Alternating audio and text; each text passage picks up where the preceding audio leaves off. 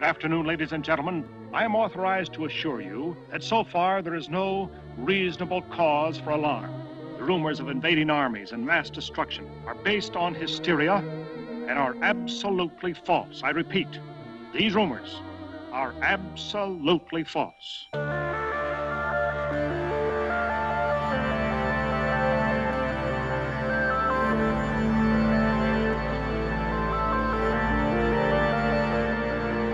Welcome to Thought Speak, a podcast dedicated to the discussion of K. Applegate's 1996 book series, Animorphs. My name is Coleman. And my name's Mitchell, and today we have a Marco book. Woot woot!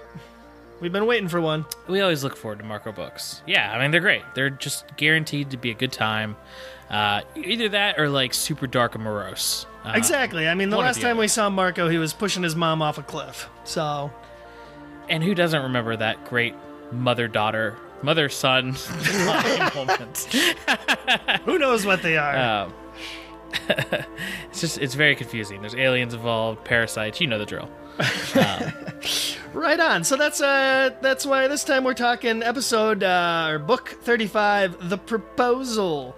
Um boy, I wonder what that could infer. Honestly, I did not think about what it actually ended up, uh, up referencing. I did that didn't even cross my mind. With Oh yeah, well the most obvious one uh, answer is is exactly what I thought of. It was in reference to Marco's father, and uh, that's really the the bulk of this book's plot. And you know what? Uh, going through this thing, I think it it really harkened back to the beginning of the series when they just went on these kind of you know random weekly missions. yeah, and they had it- it they were wasn't like like a a big big- conflict back home. Yeah, it, it wasn't like a big, like, uh, earth-shattering event. It's just them kind of trying to bring down this one controller, like, like normal Animorph business, right? Um, and you know, uh, the things that go wrong with that. And uh, for that reason, it, it really reminded me of an earlier book. Like, I think I think this book could have fit in at really any point in the series up till now. Like, that's the kind of adventure it felt to me. It feels Asi- like aside from- Aside from having to, you know, have all the Visser One stuff have happened already. yeah, it feels like one of the ones that could have happened in like the teens, you know, eleven through nineteen of the series. Uh, Exactly. just try to find their footing, do an off mission, you know, Marco's mom, oh no, that sort of thing.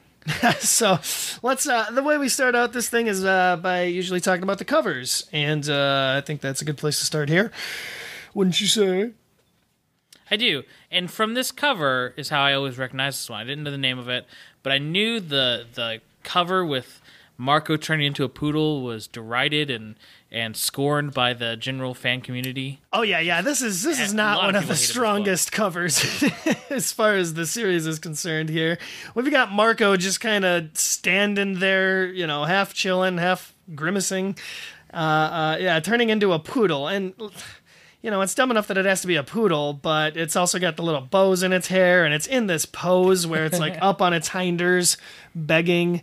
And uh, the the background are just these kind of normal looking clouds, but it's very bleak. It's uh, I don't know. It, it's like I said, not a strong cover. Yeah, and um, you know, there's not much to say about it. It's not particularly good looking. It's not particularly bad looking. It's just Marco turning into a poodle book. The cover quote, "What's on your mind?" Um, may I guess apply. It, it, it works. They they did an Sort of, okay job of. picking from the list this time. yeah. What's the inside cover look like? Tell it to us who all have the book in front of us. Uh, okay. I'm guessing that means your book is lost in the ether somewhere, but the I inside think I left it on cover, the inside cover actually depicts uh, kind of a scene, sort of, from the the book. I mean, it's in a TV studio, right? And there's a camera, which honestly looks a lot like the uh, the camera, the same pedestal that I used to operate um, when I worked at the uh, TV station. Kind of cool. Um, anyway, the, the the poodle's like in front of the camera, and by that I mean like in front of where you'd stand to operate the camera. So technically, it'd be behind the camera. Um, and there's like a, a Look at all these uh, technical terms you're throwing around. it's in front of, behind, truck, pan, tilt. Yes. Um, and you know, there's this silhouette of a man kind of going after the dog, so it's sort of a scene. Um, the big draw here is that there's a, a whole bunch of little TV screens with uh, separate art. And as I learned from the Seropedia entry, this is actually uh, the screens inside uh, on the inside cover here um, uh, show the pieces of the illustrator who is named David Mattingly. Um, his uh, illustrations that he'd done, you know, non Animorphs related. Um, like you can see his cat in there, and there's uh, another picture of a, a subway wizard, I guess. Um, so Huh. that's kind of interesting. I mean, it was a cool idea. Yeah, see that. Uh, but that, yeah, not not much uh, to write home about about this cover in general. Um, do you want to read the back of the book for us? Yes, I do. I always do. Though I can never remember who read the last one. I think I read the last one, to be honest with you, because we we made I- fun I of think- how uh, how many terms think- they threw out in that thing. I think you're gonna need to read the back of this one too. Okay, okay, I got you. I got you, pal. Here we go. This is the proposal. Ready?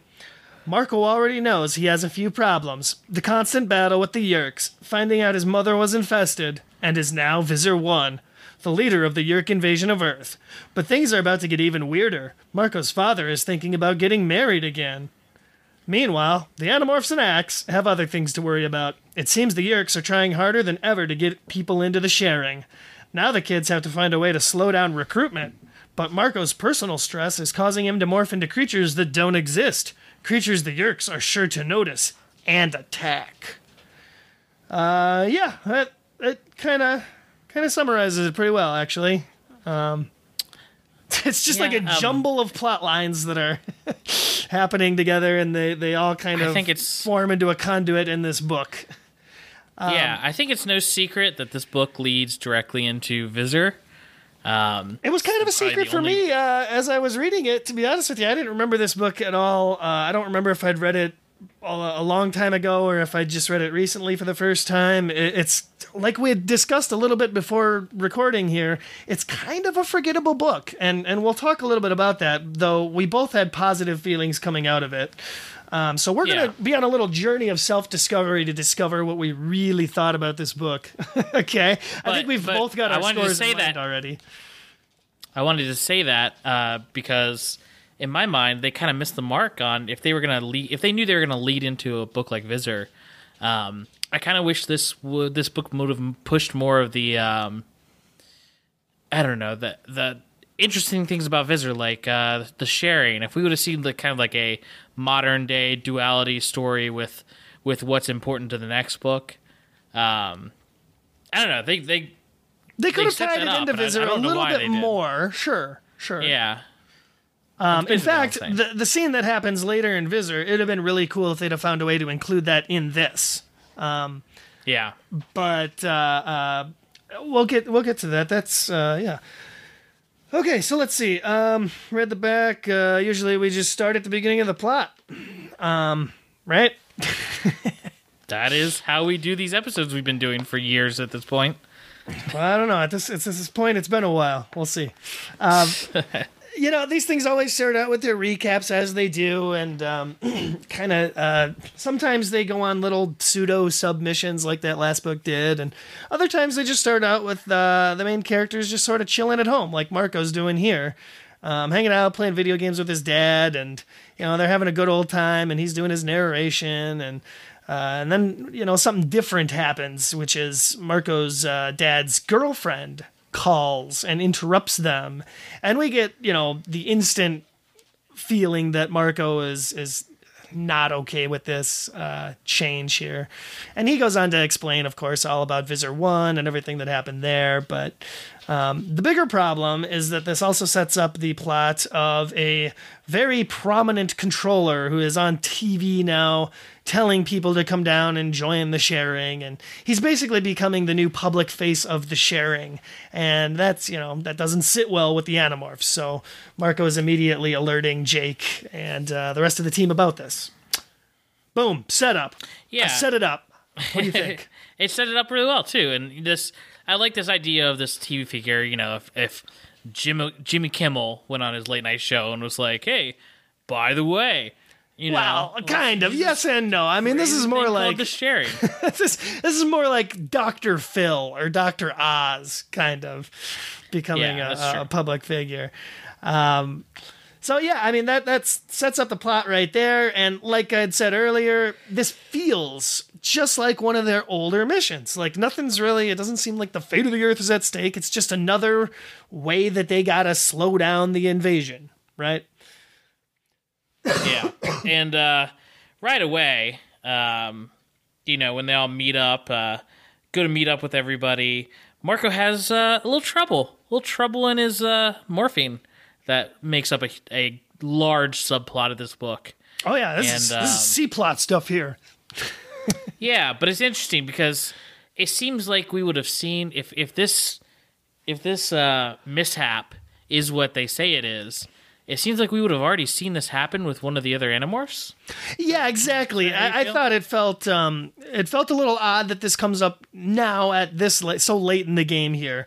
Um, and what you're referring to, of course, is uh, uh, Marco's trying to morph into a bird to uh, fly off to their meeting, and he ends up doing this hybrid bird lobster morph. Um, which actually forces him to, because he's so uneasy about this, he, he rides his bike to Cassie's, um, which is kind of humorous. He brings it up in the next chapter. You got to think anything anything uh, that messes with their morphing probably freaks. Morphing itself is already scary enough, but anytime they feel like they're getting trapped in the two hour limit or anything that would mess with morphing at all, that that would probably be pretty, uh, that probably be pretty terrifying. Yeah, oh yeah, and and you know, there's always the fear that maybe something goes wrong with the technology. Like, okay, for one for one thing, th- at one point they were randomly sucked into Z space when morphing just happened to go Yeah. wrong. So there's always the chance something that could go wrong. And I mean, he could get stuck as a hybrid, like for whatever Yeah. reason. When your when your lap when your laptop messes up, you know, you don't get stuck into some crazy horrifying morph uh, for the rest of your life. So well, you different don't. scenario. so the the Animorphs have a, a meeting, Cassie's barn, like they always do. They're they're trying to discuss how they're going to ruin this man, uh, uh, William Roger Tennant. Uh, how they're going to ruin his career and get him booted off the air. That's kind of what they want. Um, and you know, uh, I will say that a lot of the characters.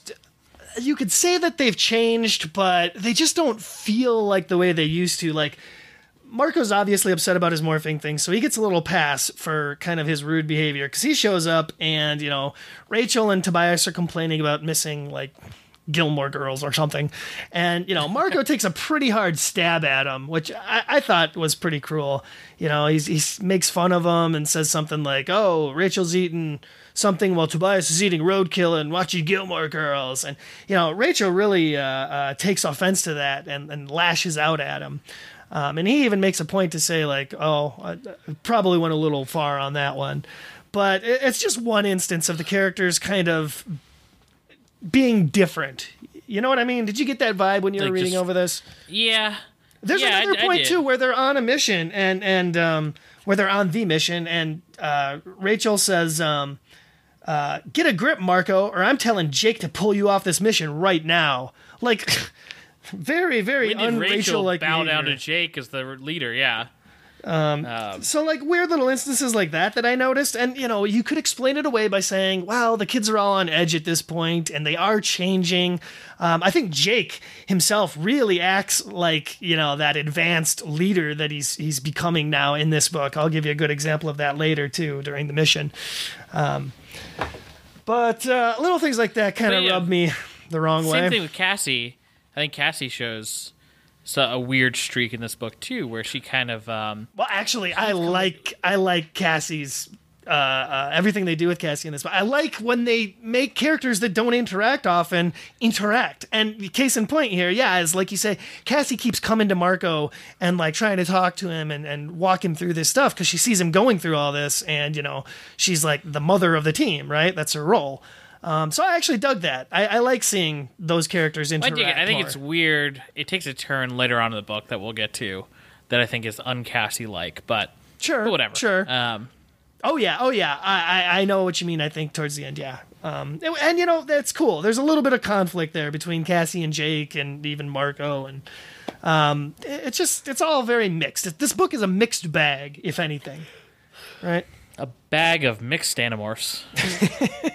That uh, that that they themselves are mixed in hybrid morphs. Yeah.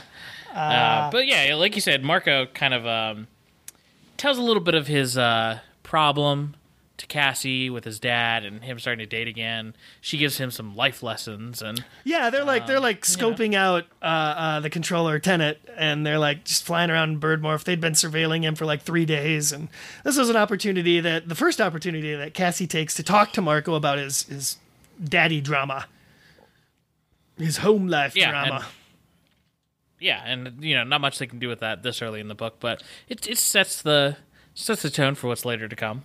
Sure, and then the next scene is kind of like uh, again, I felt like it was a, a callback to the olden days where they're like, okay, we have to acquire a new morph. It's cockatiel because Tennant's a cockatiel man, and and break in to a place, and and you know that's what they do. They they acquire these cockatiels and uh, steal away, hide out inside of his house, and fly around and observe him for a little bit. And it leads to kind of another sort of uh, uh, action-y esque scene.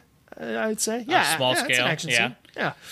Um, and you know, it's like the the mid book action scene to kind of break up the the story because at this point it's just a lot of talking, right? Yeah, this does. I think this does um, call back to what you're saying, like how this feels like an earlier book, because the mission, the first mission they go on in this book is recon, basically, and uh, it's very small scale. They're just going into a guy's house. It's not, you know, death defying. They probably won't get killed on this mission, but uh, you know, they're they're intruding somewhere, and they feel like kids doing that, and it's. Uh, I thought it was interesting, and like you said, a call back to the old ones. Yeah, and you know they're they're spying on him, and uh, Rachel is even so bold that she like lands on his head, and uh, and while they're while they're watching him, he conveniently gets a call from Visser Three, um, and then this you know causes Marco to he starts losing control of his morph and like not like demorphing or anything, but just like he squeaks. He's a cocktail. He starts squeaking like they do, and uh, and then he poops on Tennant's desk. and this really pisses him off, and uh, he's not gonna kill him or anything until Visser Three is like, kill him. So uh, he, he goes about doing that, and uh, this is how the the mission goes bad. Marco's you know in a little cockatiel morph getting choked. Yeah, and it's it's um you know this guy's supposed to be a pacifist. He's an animal rights activist, all this stuff, and um, so having his Yeerk just trying to kill this bird is a is a funny turn on that. Sure, and you know that's like really the crux of this uh, uh, mission idea is that you know he's such a well-renowned pacifist and animal lover that they want to show him explicitly being bad to animals, and they think that's what's going to ruin his career. Um, so they get out of this mess when uh, Rachel kind of intervenes and saves Marco by swooping in and taking uh, uh, Tennant's toupee, which he apparently wears. Um, and then uh, everybody comes in in battle morphs, and it's very you know battly for a little bit. And Marco's about to join the fight when uh, uh, he wants to go gorilla, but again he does this hybrid morph, uh, making a gorilla trout. yeah, So he's not really able to do it, and everybody bails, and um, you know he demorphs and bails with them as well. And uh, this is the point, though, when they figure out something's going on with him because Tobias and and others see his bizarre morph, and then after the mission, they give him a real strong, stern talking to about his problems. well, as they should. I mean, you agree that there is nothing like no reason why he shouldn't have told them that something was wrong with his morphing, right? Sure, Like but at that point, it had only happened once. And I mean, yeah, Yeah, he, he very well could have been like, "Oh, hey guys, by the way, uh, on the way to Morph here, or I, I, you know, didn't do it quite right. That's why I rode my bike." Um, but he, he's afraid of getting pulled off, from the missions.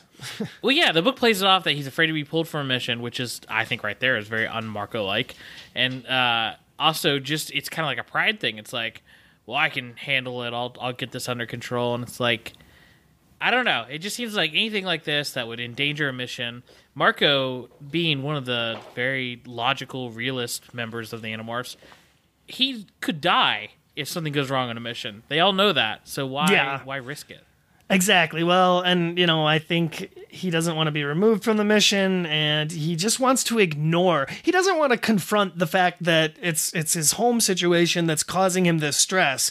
He wants to ignore that home situation and not think about it and just escape from it and have everything work out, which we know can't happen. Uh, so you know, I think it was really cool though that they they even called back to when everybody's given Marco shit about this. Um, Rachel specifically jumps down his throat about it, and he brings up, uh, "You uh, lied to us one time about the uh, the crocodile fiasco." Um, which of course was like book 12. Um, so that was a cool callback. It's nice that we're, you know, blending in a little bit of the continuity. Um, not every book necessarily has callbacks like that. So Yeah. good on ya. Good on ya. Um, and then there's this weird, like, sub chapter where, you know, Marco goes home after the meeting and he sees a car in his driveway and, like, his, the garage door is open. So he immediately suspects that, like, Yeerks are, are attacking. Um, which I guess is very realistic. Okay, they got to be very paranoid these kids now, and any little alterations like this would be normal, right? But um, you know, I don't, I just don't get why it wouldn't enter his mind that, of course, that's his dad's new girlfriend come over, um, which Yeah, is, is what happened. But I guess you know you at this remember at any point, point in this at this point uh, or any point in the book does uh does he do he ever question whether she's a yeerk or not? he he brings it up. He does bring it up uh, very briefly in the beginning. He says they had the the team. Um, they're not stupid. They had the whole team watch her for three days, and she didn't go into any of Yeerk Pool locations they know of. So um, he has the assumption that she's clean. she's Okay. She ain't no control. I swear I swear I read this book. Uh this is this is one of those books that just went one one eye, uh one in eye, went in one eye and out the other. Uh, You know like- what? I, I think they keep Nora, his dad's girlfriend, around for a couple of books. But I know that, you know, towards the last 10, like the countdown books, I know she gets taken as a controller at one point. And, you know, this is even Really? the, the sort of, I think, the way that the series justifies having Marco's dad leave her and, you know, go back with his first wife. Um, spoilers, I guess. When that happens. Yeah, I mean, I've, I never read this book before. I always read Visser, but I never read the book that led into it. And Sure. um, so at some point in the series for you, his his dad just Yeah. acquired a new wife. no, no, I never read a book after this one that talks about Marco's dad having a new wife. oh well, I don't the- I don't the- the really only- recall how much it's mentioned either. Yeah, the only thing I knew, um, you know, the books I read when I was a kid and in college or whatever, and then the end of the series was that at some point his mom gets freed. Um, I, there was no middle wife in there for me. Right. Yeah. I don't know. I thought this book was where Visser One got freed, but you know, obviously that's not the case. What with Visser? yeah. Um, Anyway, so Nora's there and she's got this annoying uh, uh, poodle that's named like Roscoe or Bosco or some stupid. It's got a really stupid, stupid name. Um, Yeah. I, I, the the whole point of it is that it's really annoying. Marco hates it, and it's just an annoying dog. Um, he he he does acquire it though as he uh, encounters it this time because it's so annoying. You, you know that acquiring puts it into a trance. Yeah, he's trying to keep it from biting his shin off. Sure, yeah, it's annoying the piss out of. And you know what? Just from this one encounter, I think Nora's a shit character. Um, I, I know they probably just had to be very brief in writing her, but the whole way this scene goes down when like Marco comes in and his dad and Nora are there like snuggling on the couch or whatever, and just their whole interaction is is not a very strong interaction from Nora's characterization. It doesn't seem like it doesn't seem like they're incredibly concerned with building up her character at all. No, no, not at all. And the fact that her dog is like all over Marco, attacking, biting his legs and stuff, and she's just like, oh, knock it off, you know, or something. Like she doesn't do enough to Yeah. remove the dog from the situation. But I, I can understand why they'd want to skip over that. Um, it's, it's the least important part, probably. Nora's characterization. Screw her. She doesn't even get her own book. But eh, I don't know. I, they just wanted her to be a foil for Marco and make him feel things. Um, Yeah. Don't, I don't think they actually wanted to expand the cast. That's right. It, it is all about uh, how this makes Marco feel and the situation it puts him in. Um, the cool thing, I guess, uh, about this book is when it's mission time, they're actually going back to a location that they visited in an earlier book that they mentioned, and it's actually the that was cool. They're going back to the the place from the, the hotel David trilogy. they uh, the yeah i thought that was really cool and i could i don't know it really helped me picture it more because they go into detail in uh in the Threat or whichever um whichever david trilogy that was but um just seeing the banquet hall and like picturing their other mission in it i thought that was really cool.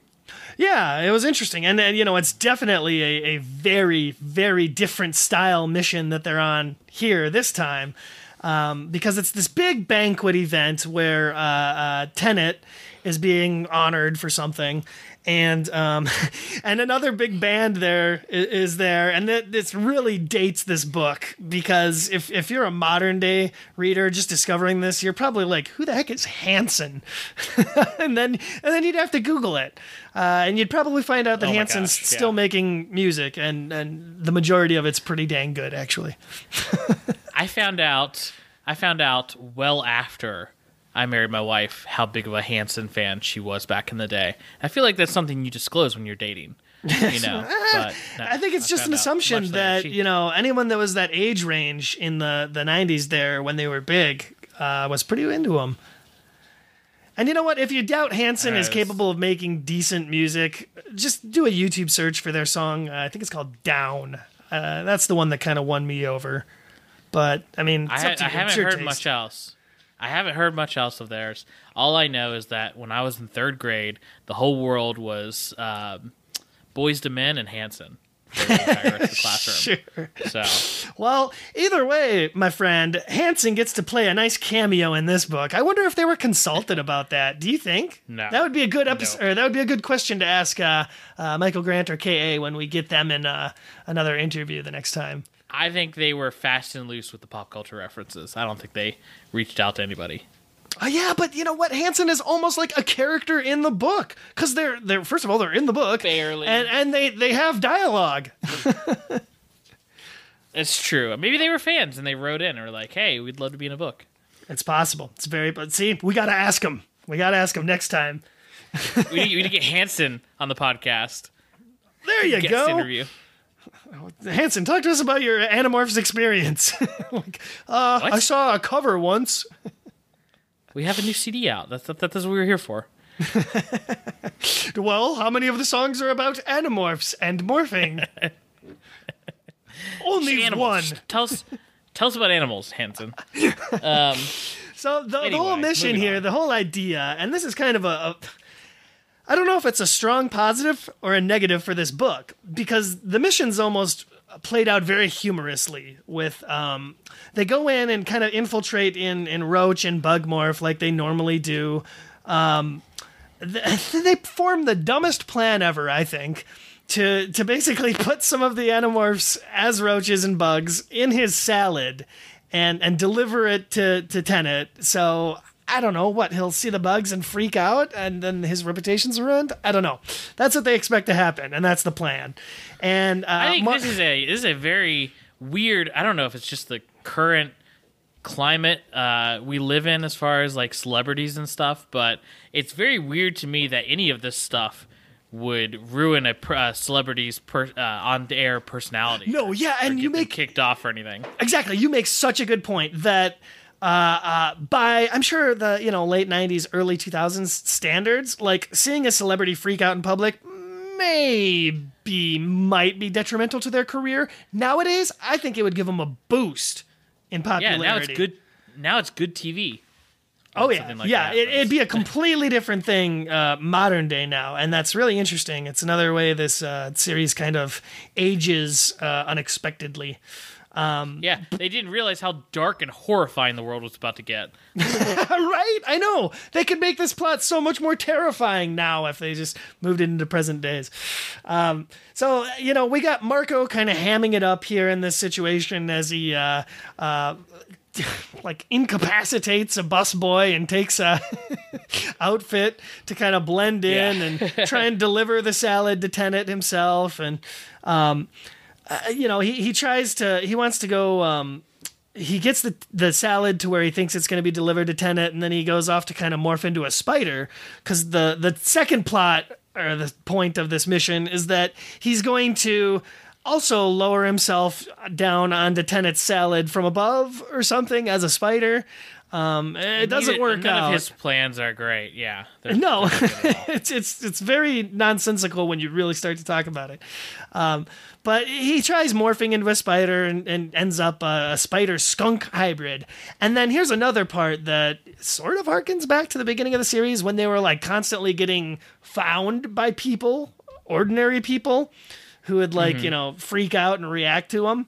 And again, we got Marco committing a huge no-no of talking to people in morph Oh yeah. um, because he, he tries to, you know, sort of convince him to leave him alone. Um, and then he ends up demorphing right in front of him and scares them all off. Uh, conveniently, again, they're not controllers, so it's okay.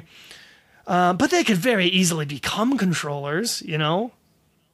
And you know what? Yeah, in it'd be- fact, I would say that that would be a smart strategic plan for the Yeerks to, whenever there's an Andalite Bandit incident, take controllers from the entire incident, make everyone who was a witness a controller, and see if any of them caught anything. Check their memory banks for, for anything weird. Because then they would find people that, oh, yeah, I did see be- an, an animal demorph into a human. Like, boom. That'd be incredibly smart of the Yeerks. Yeah, that would be a great thing to do every time. Like that's their follow up to every single calamity. But uh, honestly, you just made me want to see a alternative book where uh, Ooh, hashtag I want that the- book. yeah, we're about to go into one. Uh, an alternative book. Animorphs aren't even present in it. All right, you don't start out with "My name is Jake." You start out with like "My name is Jared." Oh, dude, I've already had this idea and I know where you're going. Yeah, yeah. A, a, a mission from the perspective of an innocent bystander, basically, where it's just like. where it's just like aliens barging in and then animals. Well, I was gonna say my hashtag. I want that book. Um, well, you you have a character you don't know. Start out the book from his perspective, and he's someone who gets like pulled into the sharing, or or you know he gets involuntarily taken by the Yeerks and turns into a Yeerk, and they get some huge chunk of information about the Animorphs from him. Uh, like he's someone who heard them talk or something like that, and it's just this whole like the whole book would be like leading up to uh, him actually be taken as a Yeerk, and then switch over to the Animorphs perspective and them having to deal with it. Something like that. They could have played with the styles of these books so much. Okay, even better. You, because- you've just, yeah, you've given me an idea. Okay, it's basically what you said. It's a person who is just an innocent bystander uh, who, who the Yeerks have taken hostage. And you know they sort through his memories. They find out, oh, he talked to a, a like a spider that you know was demorphing before he ran off. yeah. And then they they throw him in a pit with like two three other humans and they're all like what the hell? Why do they why do they take us? Why are we here? You know and they're trying to figure it out. And they come to realize that the three of them or four of them however many of them were all witnesses to something like that like the you know the andalite bandits demorphing or whatever. And uh, i don't know where you take it from there but that's kind of a cool idea. Good job, us. That's what that's what happens next. hashtag collaboration Yeah. No, I mean it's just I because of their focus on perspective in this series, they could have done a ton of really excuse me. they could have done a a lot of really original scripts uh, and like messing with the format. But you know, and they they did a couple times. It's not like they're not doing that. But I would like to see. a little- I would like to see Animorphs propelled to the height of popularity as like Star Wars and Star Trek, so that other art, uh, authors could be invited to into the franchise to sort of write their own scenarios. Um, and then Yeah. we'd get to see a lot more of these little side stories that would be really super interesting. Um, so uh, the plot obviously goes awry when uh, uh, the salad with the animorphs in it is supposed to go to Tennant, instead goes to Hanson. And like I said, they get they get you know a little bit of page time here devoted to Hanson, kind of having their freak out, and uh, uh, it doesn't really shake Tennant, you know. Uh, and for some reason, the mission's not directly over here.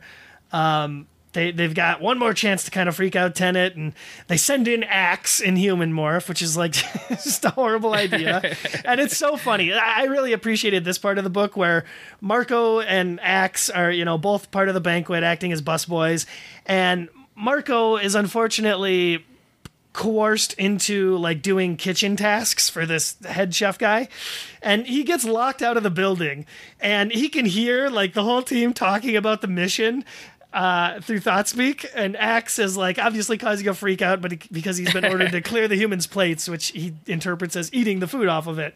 And so Marco's like locked out in a back alley, like no, no, no, no, no, no, no, I gotta get back in there, and he's like desperately trying to get back in and stop Ax. Um, that was that's probably the most enjoyable part of this book, really. Um, because No, gets was in it was there well and- written that and, part. the, the mission doesn't go too well from there. He, he finds Ax, and, and there's kind of a humorous scene where they're like, well, screw this, we're not busboys anymore. And they sit down at Tennant's table, and uh, Marco makes Ax sit on his lap. He like pulls him down to his lap. He's like, it's okay, we're close. Yeah, no, that the whole ending part of that scene was the best part of the mission. I mean, Hanson aside, um, I like how it wrapped up and moved on. And and then we got um, But there's such a dumb element to this this plot here, this mission here, where the rest of the Animorphs decide, okay, this time we're gonna go flee and uh, get ourselves onto Tennant's head and just like bite him and really irritate him and, and make him itch. And he, Tennant gets up on stage and gives a speech, and he's mildly itchy and discomfortable. But that's really the base of it. That's that's they're not able to Yeah. accomplish what they needed to here. I, I don't. It's it's it's almost like the Animorphs have reverted back to their um, former selves, like right after they got their powers, and they were still thinking like kids, because they're coming up with these wacky ideas that shouldn't work by anyone's standard. And I think they're much more evolved at this point um, as strategists and and as you know warriors. And I, I don't know why they're trying these wacky hijinks uh, on this guy. Yeah, exactly. Um, and you know, there's a moment where Jake is is the overbearing almost leader, where it it seems like Marco and Ax are kind of goofing off, and he's like, "Okay, everybody, pull together. Gotta get serious on this." Like, he's he's a lot more no nonsense now, whereas he used to maybe throw in a, a casual joke every now and again on a mission. Yeah. So the, with this mission failing horribly and the team not really knowing what to do, and with us moving into you know the almost end of the third act of this book, we've got no resolution. Um, but what we do get is another Cassie coming over to talk to Marco scene. Um, and this one lasts for quite a while, actually. Uh, it's just, I mean, I like it. I, I like that one of the Animorphs cares enough to approach him completely on her own and and talk to him about his troubles. Like that's something they all need to be doing for each other. I'm sure that that Rachel and Tobias they have each other. They can talk about things like this together. Cassie and Jake are obviously a couple and talking about things. Marco gets left on his own a lot. You got to realize. Um, he doesn't Yeah, he have does. anyone to talk to about this kind of stuff. And furthermore, even if he did, like with Cassie trying to make the the connection here, he he fights it. He doesn't want people to see Well, him has serious. he and has. Jake. Jake and Jake and Marco are paired up quite. A Yeah, bit. but another thing this book does is really drive home the distance that's forming between them because uh, towards the end, you know, Jake even is like, "Man, I'm I'm your best friend. You you can talk to me about this stuff, or, or you know, you feel like you should." But you get the impression that Marco doesn't feel that way anymore. You know, he, he's not best friend Jake anymore. He's he's leader Jake. it's I don't know. It's it's weird though with Cassie. I like the moments you have with Cassie and Marco because, like you said, it's so different and it's, it's just not what we're used to. like I said, with no resolution and and we're running out of pages here. I like that the team is just like, okay, screw it. You know what? We tried doing the sneaky infiltration method to to ruin his career. Now we're just gonna send Marco in and Poodle Morph and just annoy the crap out of Tennant every opportunity we get. So they basically stalk him for like the next three days. Marco mentions how he's been chasing Tennant around every time he goes running uh, in his Poodle Morph for like three days. Well, he he only tells him that because uh, this is the part that I thought was weird. Cassie tells on him. Uh, she tells the the other Animorphs the uh, the problems he's been having at home, and uh, it's just a quick it's just a quick blurb or whatever. But it's you know they're trying to figure out what's going on with the morphs and uh, if if Marco is still safe to do anything or whatever. And uh, yeah, you have you have a moment where Cassie like reveals his personal secrets to everybody. I thought it was just very uncassie like. Sure. Um, that's true, but at the same time, I mean, she does argue for, you know, what she considers the good. So um, I, I think she just feels like this is an overlooked situation that is going to go bad if she doesn't specifically do something and bring it up. Um, so I can understand where she's coming at from this. Uh, you know, okay, so like we said, he's still having these morphing problems, but they haven't pulled him off missions yet. They're still letting you know Poodle Marco go terrorize Tennant, and Yeah. uh, at at home uh, the the drama situation is just unfolding more with. Uh, Marco's dad trying to uh, tell Marco, you know, that he's he wants to marry Nora and he wants Marco to be okay with it, and Marco's just not ready for it yet, so he walks out on him. And uh, then we move into like the final phase of the mission of this book. Well, you glossed over that. Was a pretty big fight between Marco and his dad. Yeah, okay. Well, what do you want to know about it? What do, what do you want to tell I don't, people don't about need it? to know anything about it. It's just it's one of the my big my job my job Coleman is to summarize and, and inform and yours is to delve deep Comments into and- into the meaning and look for for things to understand what did i miss what well, I'm is gonna- my summary You not didn't miss anything. I, I'm gonna I'm gonna just I'm gonna embroaden. Uh, that's not even a word. Uh, yeah but I'm gonna- embiggen I'm gonna I'm gonna stretch this out a little bit because uh, because it's an interaction we haven't seen between Marco and his dad. His dad obviously was just you know worthless for the last two years because of his mom dying, quote unquote dying. Um, But you know Marco took care of the house. He took care of the bills. He took care of everything like way more than a kid should. So his dad's kind of really indebted to to Marco, and now his dad's just moving on with his life.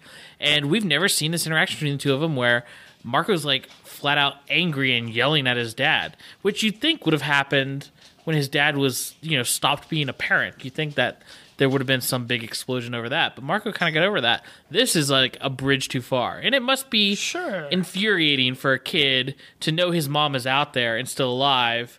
Probably, right and maybe. and that's that's another And, thing that's uh, probably the biggest thing that i wanted to bring up go ahead finish your No, it's just it's it's like you're, what you're probably about to talk about. It's just it's how unfair that is that your mom is alive. She's still your mom somewhere under that parasite, and eh, you know your dad's just gonna move on and get married to some chick with a poodle you hate. You know? right, yeah. And, and and if it weren't for that fact that Marco's mom is still actually alive and he knows about it and and has hope for one day, you know, rejoining his family together. Um, if not for that, his reaction I think would be very childish and and over the top um, about you know his dad wanting to uh, remarry. which And, that's yeah. great. That's really cool, actually. That from his dad's perspective, he is a normal kid who's just mad that his dad's moving on. Yeah, exactly. His dad's none the wiser. He thinks his kid's just having a really hard time, you know, adjusting to his his mom, quote unquote, being dead. Um, and you know, he is technically right, Jake's dad. They both do need to move on from his mother's death. And and in the case of his dad, he definitely needs to, you know, find new love or something to preoccupy him and make him happy. Um, Marco's case is very different. Yeah. Uh, in his case, he needs to go terrorize a man in uh, the body of a poodle. Yeah, I do think after all the attempts to uh, shut down Tennant and get him kicked off the air, this one, while it's clever, I think it's way more clever than the other things they did. Um, it wraps up. It's one of those in missions that, hey, this wasn't really the point of the book, so we're going to wrap up the storyline nice and neat real quick. Yeah, and, and come to think of it, I, I don't understand why they didn't consider going to his TV studio and messing with a live broadcast. Like, I don't like the first thing. Why wouldn't they? That From be the first get-go, thing they yeah. yeah. but I guess this, this rehash- they banquet thing was an the- opportunity. They didn't want to rehash the book, uh, the plot of book eleven. That's that's why. Sure. Oh yeah. Uh, Eleven or twelve? 11? Are you talking the 12. reaction? Might be 12. Reaction? Talking about the yeah the crocodile. That's twelve. Yeah. Okay, That's one I, I think I've I've pretty well committed to memory. The first like twelve books or so, I, I know numbers pretty well. Uh, We start to lose it a bit when we get up into the 20s and whatnots. Um, so yeah, they, they go into the TV studio and they're still letting Marco, you know, participate in the missions. Um, which in this instance is not a good idea because uh, while he tries to go poodle here, uh, he ends up mixing it up with a polar bear. So he's like a polar bear sized poodle, but with the, the polar bear instincts and probably claws and teeth. Um, so he kind of uh, freaks out and goes and attacks Tennant. And he even has a moment where he's like thinking about it, like almost willingly, like, whatever, I don't care. I'm going to just do what the, the instincts of this animal wants because it's making me feel good. Right? Yeah. And uh, uh, yeah, this is the moment I'm sure you were talking about where Cassie and Jake kind of have to talk him out of you know killing Tennant, and and Cassie takes a very uh, uh, warm approach to to talking Marco down, whereas Jake is like, Cassie, shut up, Marco, I'm your boss, and you're doing this now. like he, he No, it's I, he gets very this firm was- with him. I thought this was very clever writing because, uh, you know, you have Marco and Cassie paired up the whole book, and her trying to therapeutically talk him through his Yes, issues exactly. and what might be the problem. And then you have Jake who like actually knows Marco and is his best friend, just being like, "Bro, come on." And then Marco's like, "Yeah, you have a really good point." It's the, yeah, exactly. Um, but you know, it does show a really cool divide, possibly, potentially, in the uh, Jake and Cassie relationship, where even Jake has to override friendship and relationship and and establish commander, you know, protocol, where where you know it, it really kind of drives home the fact that these kids are changing, especially Jake, and you know their relationships especially are are changing and gonna change more. um, so And just yeah, like well i was just gonna say and i mean their plan worked even though it wasn't exactly how they wanted it to go down. Um Tennant loses his crap on the air yeah, well, it really only works because. Marco is able to demorph, so to speak, to just poodle. Like he cuts the, Yeah. the polar bear out and goes to just poodle, and then this allows Tennant to basically pick him up and choke him and kick him and abuse this poor Marco dog, um, which of course happens in front of like the most important production people. They keep mentioning like the the UPN guy is, is coming to watch, and there's even a funny moment where uh, they're they're talking about the UPN guy, and Tobias is like, oh. We should maybe like look into it because I, I kind of want to pitch him this idea I've had uh, about a new Star Trek sp- uh, series, and then oh i like that because he goes into it and he's like yeah, uh, yeah. He starts explaining something, and I now I really want to ask uh, uh, Michael Grant if if he actually had the ability to make a new Star Trek series, what he'd do with it, because I bet he'd have a really interesting idea. i get the feeling that michael grant probably surely enjoyed star trek just as much but that kay applegate was like the actual trekkie of the relationship um, Really? i don't know i get that vibe from whenever they talk about star trek I, I, I always, to me, I I just pictured that Michael Grant was the more sci-fi guy because before no, they he's- really he's like the teamed up for Michael this Bay. Animorphs. he's like the Michael Bay loving sci-fi guy. I mean, just read their books. I, I feel like Kay Applegate's more of the Star Trek fan, and and uh, Michael Grant's more of the Star Wars. Oh, okay. So you're saying he he does more of like the action, the flashy Yeah, kind action, of sci-fi. the gore, Uh, the war. Catherine, I think, is more of the uh, internal writer. You know, she likes dealing with Yeah. uh, uh, family drama, relationships, things like And that. philosophy, and yeah, yeah. Um, so yeah, very interesting stuff. Um, uh, t- t- t- UPN guy, you know, freaks out and is like, "Oh, we can't, we can't have you on air. Not when you're abusing poodles." And ends his career there. And the the the mission is a success, and everybody kind of wipes their hands of this story. And then incredibly quick, uh, Oh yeah, we get a one chapter stinger here. We get a we get a stinger Yeah. end of uh, of the wedding of of the team at the wedding, which is very sweet. You know, even Rachel cries. Um, and and Marco's the best man, and it just all it all ends well, I guess, until you get the stinger paragraph at the end, which is uh, Marco getting a phone call from dun dun dun Visser One, yeah, and it's to be was, uh, continued. Uh, there was a very nice surprise there. Yeah, and it's not. It didn't even feel like they're doing going for like. I can't remember uh, the the David trilogy. They didn't like say to be continued. They just kind of like ended. Uh, no, no. David trilogy had to be to be continued in at Okay. the ends. Um, Fair there enough. there might have even been another to be continued or something along the lines of that somewhere. Uh, sometimes Yeah. they do like. Uh, I think there was a to be continued in the Hork-Bajir Chronicles or something like that, or to be continued in Megamorphs number three, or I, I don't know. Yeah, Um, We've seen it before. They they do nice little things like that. But I do um, think you said. I think you mentioned one of the Megamorphs, but I think this is the only one that continues on into a larger book. Besides the Hork-Bajir Chronicles being referenced in another book, this is the one that really feels like okay, this they're doing like a Marvel style, uh, you know, cliffhanger.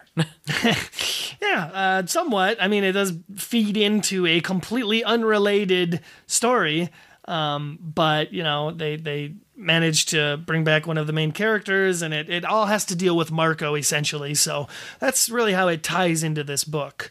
Um, so that, that's the end of the book, by the way. We're we're done with the the proposal. Um, I I don't know, man. I've I've got such mixed feelings on this book. I think I know what I want to give it. I don't. I don't mind going first if you don't mind. Um, The review. real real quick i just i don't know when would be a good time to throw this in so i want to do it right now there is one interesting fact on the um, the Seropedia entry for this book and that is um, uh, apparently a lot of fans were asking K.A. Applegate why the animorphs don't do like these hybrid morphs um, and so she took a moment to actually address that because it would be a really i thought uh, useful ability to be able to combine morphs. You know anything with plus bear claws is good. Or if they could just manage to morph bear claws in their their human forms like that'd be a plus. So this is the way she addressed that. She says well you're assuming that melding animals would create something superior. Ain't necessarily so evolution is the process of adaptation. Each species is adapted to survive within a particular environment and a particular niche. The process takes a long time billions of years and you can't just come along and play mix and match plugging legos into linking logs and expect to come up with something that works how do you join up the intestinal tracts of a polar bear and a shark, for example? Very carefully. And if you could meld a bear and a shark, where would they live? What would they eat? And wouldn't the other animals laugh at them? That's her explanation.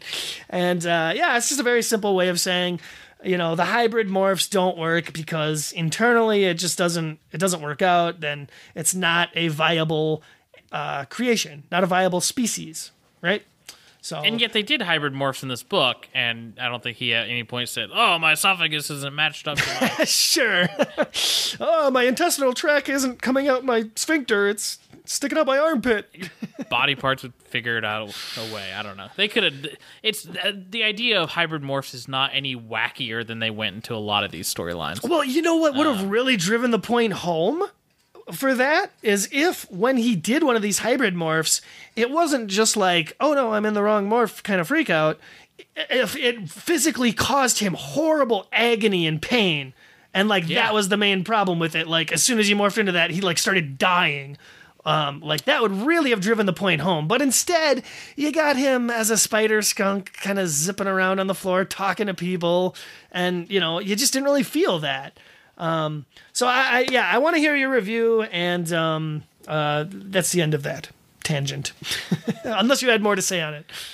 No, no, no. I thought that was good. You wrapped it up nicely. Anyway, uh, so uh, yeah, this book, uh, I mean, I, I came away from it really liking a lot of the elements, really liking the concepts. I like what they did with Marco. I like the idea of him interacting with his dad in a uh, meaningful way. Um, but you know, I really didn't think too much about it afterwards, and it spent about a week from reading it to this episode, and forgot a lot of that plot. And I don't mean like um, I had a lot on my mind or too much was going on. Like honestly, it just very, very slippery in the sense that it didn't it didn't affect much. It didn't really affect the mythology. It was a good book. It was fine. Um, just didn't really have a huge impact. And I, I wish they would have spent a little more time at the end, kind of wrapping things up.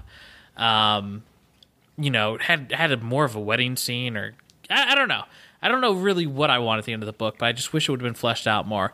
And I wish I wish that the book leading into Visser and was specifically promoting Visser would have had a little more to do with that. Like like you mentioned, like some book where their events are happening at the same time as the trial and Visser would have been incredible. That would have been really really cool. Um, but we don't get any of that. So it's it's a good book. I don't think people should skip it. I think it's a nice little Marco book, and obviously you need to know that his dad gets married because that that might factor into books in the next uh, you know next ten or twelve books before she gets taken or whatever. Uh, but anyway, fine book, pretty good. I'm gonna give it three out of five poodles. Um, right middle of the road. Okay. There you go. Um, I, I think you actually said it quite well, and for that reason, uh, my review will probably be kept short. Uh, like you, I feel like this is a solid three out of five uh, cockatiels book um, because it, it it's got so much that really reminds me of the core elements of this series. Right, like we've said, it feels like it could fit in almost anywhere in the series. It, has got that really old school uh, uh, reconnaissance mission vibe to it. Um, not really strong uh, uh characterization of villains. I mean, there's no Visser 3 or even Visser 1 uh, in this book. And, and like you said, it might have benefited from a little Visser 1. Um, definitely happy that, that there wasn't uh, much Visser 3 in this. Um, you know, it's just got a lot of the stuff that I like. I had were character moments um, between Cassie and and Marco, Cassie and Jake. Uh, uh, I thought Rachel acted a little bizarre in this book, um, so that wasn't the strongest, I guess. But you yeah. know, like you said, uh, the, the biggest problem is that once you're done reading it, you go right into such a much better book that you immediately forget everything except the most important points from this book, which are that uh, uh, Marco's dad got remarried. Um, that's really all you need to take away from this book, and it would have been just just that extra little the bit that would have set it over into maybe four, maybe five territory if they had thrown in some more Visser one and tied it in a little bit more strongly to Visser. But um, for, you know for everything that it is, a larger part of the book too. Uh, sure, sure. They they had so many great uh, uh, references. I mean, pop culture up the wazoo in this. It's just really everything we we've come to love about Animorphs. Just just very mild, and the fact that it didn't really do anything new uh, definitely hurt it and and made it more forgettable. So that's why it ends up in that that middle grade area where. Um, I still think it, it was a pretty enjoyable book, but all in all, like you said, we both had a hard time recalling the the real specifics of what happened within it because the plot points are so spread out and almost you know unrelated that it it all just feels like it's barely held together i guess. But uh, what i'm really excited about is is going right into visser because holy crap as soon as i finished this book man i was like well I don't know when we're recording this episode or the next one, so I'm just gonna start Visser, and I did. Uh, I, I, couldn't wait to get into it. Yeah, I mean, Visser is incredible, and we're gonna be hearing you're gonna be hearing us talk about that very soon. Um, but yeah, this book is just uh, it's I, I almost wish it would be placed somewhere else in the series so that we could appreciate it more, maybe. Sure. Yeah, I, I could see that. Um, maybe if uh, Tennant himself was a little bit more memorable, I guess, as a villain, but really just seemed like an obstacle in their way. Um, and and the mission itself was a little zany. Um, it, it's no it's no eels through a fire hose. I'll tell you that. Very true, on on, on multiple levels. Um, but yeah, well, that's that's the proposal. Uh, I think we both enjoyed it. I don't think you should skip it, but again, you know, wait a week, see if you can actually remember what happened in it. Um, right? It'll be like you skipped it. you'll yeah. you'll come out of it with the base knowledge that somebody got married. I think. maybe maybe that's why everybody uh, is so hardcore on this book, and, and you know don't like it because they just forgot that it was okay and pretty good. well, I, I think it gets a pretty general positive vibe. I think most people do enjoy this one, mostly because it's a Marco book, and that's that's it, man. I think it skates by on the fact that it is a Marco book. Because if this had been from like Cassie's perspective, well, actually, okay, that's a bad example. I think Cassie would have had a great perspective on this. if it had been from Tobias's perspective, not as good of a story, right? Okay, but okay, Cassie's perspective might have might have been an improvement, actually. There would have been a lot more cockatiel uh, complaining if this would have been a Tobias book. Hey, possibly, but you know what? Even that harkens back to the beginning of the series. Now I feel like they would just murder animals if it suited their cause.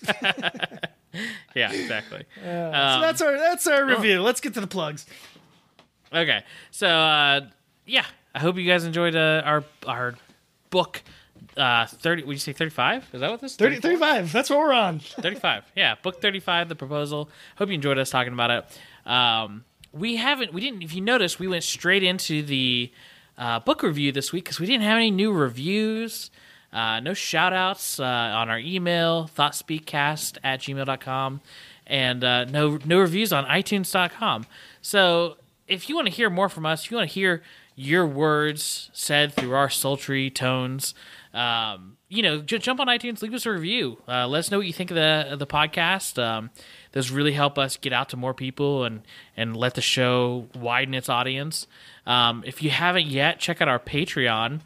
Yeah, Uh, you know what? Hey, I, I really got to mention here that we made a serious blunder in, in forgetting to go into our uh, Patreon uh, subscribers Oh, yeah. and thank them all at the beginning. So, what we're actually going to do is, is do that now that you bring it up because Patreon is a huge, huge, huge part of why this podcast exists and is able to go on and go strong because of, of, of great uh, patrons that support us uh, monetarily. uh, thank you very much. And uh, as soon as I'm able to uh, pull up the uh, list of people I'm going to thank, it's coming. I promise you. Here it is. Uh, I, I, I'm going to start at the bottom of the list. Uh, you know what? I'm just going to go through all of them because. There's so many. Okay, so thank you very much to Spencer, Jack Hunter, Ben Freeman, Jennifer Baker, James Miola, Tim Aheen, Kendra, Kevin Koslowski, Graith, Tony Pazek, Noah Troutman, uh, Dan Zander, Danielle Martinoli, uh, Nita Labrada Gaffaro, uh, Michael Blemick, uh, Soren Joyce, and and one of our newest subscribers, uh, the mysterious Mister Sundown. I don't know who you are, but my God, man, thank you, thank you for your Sounds- patronage. Uh, uh, what are you saying? Oh, I was just saying, Mr. Sundown sounds like a, a character from American Gods or something. Uh, Yeah, it kind of does. Well, it's just sundown, but I, I think it sounds so much cool Oh. if it's Mister Sundown. But Mr. uh, Sundown. So that's our Patreon. Please check it out at patreon.com slash thoughtspeak. Uh, maybe consider becoming a, a subscriber and help us out. Uh, we try to get the episodes out earlier to folks that uh, subscribe to that um, by a day or two. Uh, it's it's really it just helps us out so much. And you're going to mention iTunes and stuff, and and the ratings and reviews we get on there. Uh, do that too. We, I will. I mean, in our ratings and reviews, they help us out a ton. But nothing, like you said, nothing helps us out like our Patreon, which supports the show, lets us uh, pay for our website and everything else that we're doing. And uh, that's really the biggest incentive we have for getting out the next episode is is the fact that we know you guys are listening and that you're supporting the show with your own hard-earned money. We, we incredibly appreciate that. So I, I thank you all for that. And um, again, we're, we're on Twitter, we're on Facebook. Just search ThoughtSpeak on Google. We're like the first 15 results. Um, so, you know, you check out our Michael Grant episode or interview that's uh, had a resurgence. lately. I don't know if you've seen this, but um, our interview with Michael Grant has is now at the top of Reddit's Animorphs page. And Oh yeah, you know, I saw that somebody did a, a transcript of, of the interview, and that's really, really appreciated. That's so cool. Um, thank you so Yeah. much for We- for we going need through to and get that on- transcribing that. We need to get that on our website, the transcription of it. Um, yeah, they, they just did the Animorphs specific parts, not any of the, the chat or questions we had about his other properties. Um, but Yeah. still, very, very cool, very relevant. Check it out. Yeah. So, well, we appreciate you guys listening. Uh, check out our next episode, which is going to be a big one. Uh, it's it's going to be us talking about Visser, which is I mean, I'm not even gonna try to hide it. It's one of my favorite books in the entire series.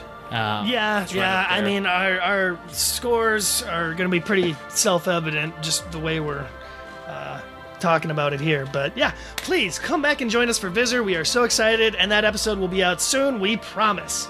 Uh, until then, I have been your host guy, Mitchell, and I'm Coleman. and we will see you in Visser.